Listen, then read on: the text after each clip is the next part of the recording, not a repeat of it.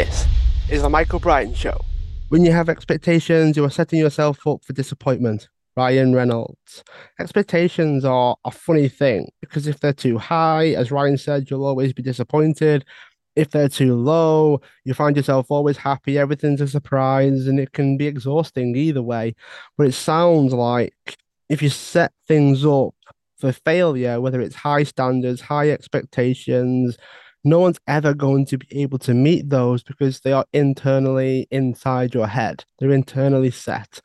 And if you can remove those or at least reduce those, you'll find yourself so much more positive and so much more better off physically and mentally as well.